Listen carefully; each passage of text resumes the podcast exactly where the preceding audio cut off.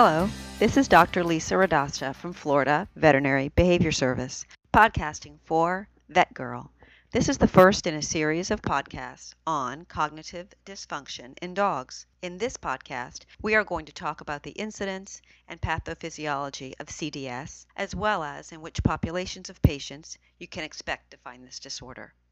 Companion animals are living longer than ever before due to high quality veterinary care, owner awareness, and nutrition. At this time, we don't have any accurate figures on exactly how many senior dogs are out there, but we are all seeing more and more of these old guys and girls in our practices.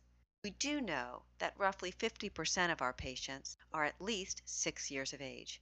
Unfortunately, with our aging pet population is going to come a unique set of behavior disorders. The incidence of cognitive dysfunction varies depending on the study cited. Azkona and Garcia surveyed the owners of 325 dogs who were over the age of nine years. They found that 22.5% of those dogs showed signs of cognitive dysfunction. Neilson and Hart found that 28% of owners of dogs between 11 and 12 years of age reported at least one sign of cognitive dysfunction, and 10% of those owners reported two or more signs. In that same study, the authors found that in dogs 15 to 16 years of age, 68% had at least one sign of cognitive dysfunction, and 36% had two or more signs. These results imply to us, strongly imply to us, that we as veterinarians need to be looking for cognitive dysfunction in our aged patients. The current recommendation is that you look for cognitive dysfunction using a screening tool, and I'm going to talk to you a little bit about that later, in each patient who is 10 years of age or older. In a different podcast, we will talk about cats because cats can get cognitive dysfunction too. And the recommendation for cats is that you begin screening at a slightly older age, 12 years of age. But nonetheless, today we're talking about dogs, and we're looking for CDS in dogs who are 10 years of age or older. You may be wondering why the current recommendation is for you, the veterinarian, to be screening dogs who are 10 years or older, when in the Neilson and Hart study, only between 10 and 28% of dogs 11 to 12 years of age showed signs of CDS. Well, this comes from laboratory findings. As you know, there are many dogs in research laboratories, and what has been found with these particular dogs is that the changes in cognition, so the impairment of the cognitive abilities of the dog, for example, to learn new tasks, begin between 6 and 8 years of age. Let's talk for a second about what CDS really is. This term CDS, or you might see the term CCD, canine cognitive dysfunction. CDS is going to stand for cognitive dysfunction syndrome. These are interchangeable terms.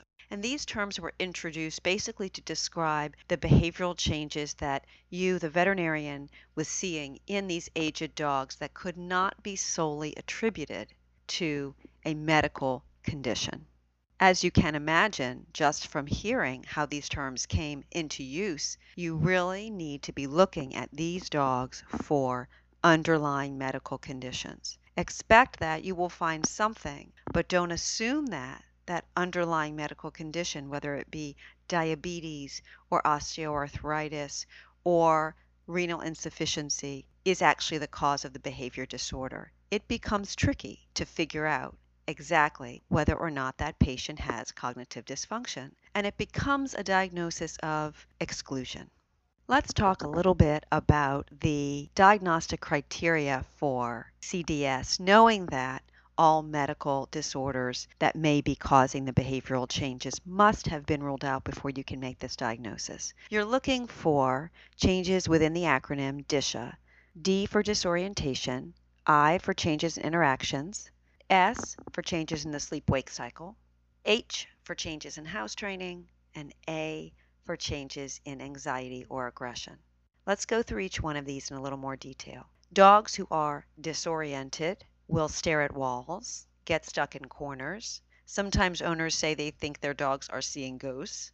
Changes in interactions are going to be changes in the way the dog interacted with the owner during normal activities at home. For example, you may expect a dog who lost his hearing not to meet his owner at the front door when they came home, but you would expect that dog who is hearing impaired to still lie with the owner and watch TV or sit on the owner's lap while the owner drank her morning coffee. So if the dog is no longer participating in those family activities, that is a red flag for you, the veterinarian, that something's going on. Changes in the sleep wake cycle are going to be the most likely reason for the owner to pick up the phone and call you. Dogs who have cognitive dysfunction get up somewhere between when the light goes off and the middle of the night and they begin barking and crying and pacing and panting. This is extremely difficult on the owner, and these dogs cannot be comforted. It is clearly not about the owner's attention. Next, let's talk about changes in house training. Before you diagnose an older dog with CDS based on a change in house training, you must first ask if the dog was ever truly house trained. This could simply be a progression of the dog's original lack of house training. So you want to definitely ask that question. And dogs who urinate or defecate in the house from CDS have kind of a specific way that they do it. They go outside with the owner on a regular walk, and it's like they forget what they're doing. They kind of stare into space, or they walk with the owner, and then they come inside and suddenly remember, oh, mm, I better go to the bathroom and right in front of the owner, they squat and urinate. Finally, changes in anxiety and aggression. That's the A in the DISHA. And again, you want to screen these dogs for previous anxiety or aggression to make sure this is not a progression of original emotional disorders. Let's talk about what is actually happening pathophysiologically in the brain that causes these dogs to show cognitive decline. Basically, what happens in the brain is that beta amyloid peptides are deposited within the neurons and at the synaptic regions of the brain. This is really similar to the early stages of Alzheimer's in human beings, where beta amyloid plaques are laid down. What happens is these plaques are put down the cerebral cortex and in the hippocampus. And this is what has been correlated with cognitive decline. Unlike humans who have Alzheimer's, dogs with CDS do not lay down neurofibrillary tangles. One of the challenges that we have as veterinarians, whether it's in the diagnosis of cognitive dysfunction or of diabetes, is getting accurate, concise, and timely information from clients. Unfortunately, clients rarely report geriatric behavior changes to you unless you prompt them to do so. In one study, while 75% of owners noticed at least one of the signs of cognitive dysfunction in their pet, only 12%, 12% had spoken to their veterinarian about it. Another study found that only 7% of owners spontaneously reported geriatric behavior changes to their veterinarian. The challenge here is that often owners are going to attribute these signs to quote unquote slowing down or just getting old. So owners assume that this is natural and normal and that nothing can be done to alter these changes. I'm here to tell you nothing could be further from the truth.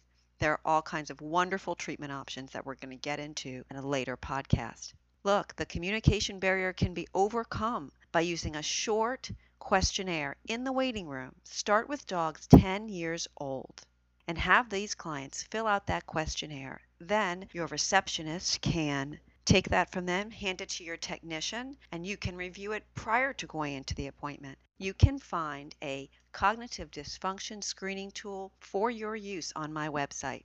Go to flvetbehavior.com, click on the veterinarians page, and you can print out a one page CDS screening tool that you can hand off to every single client with a dog over 10 years.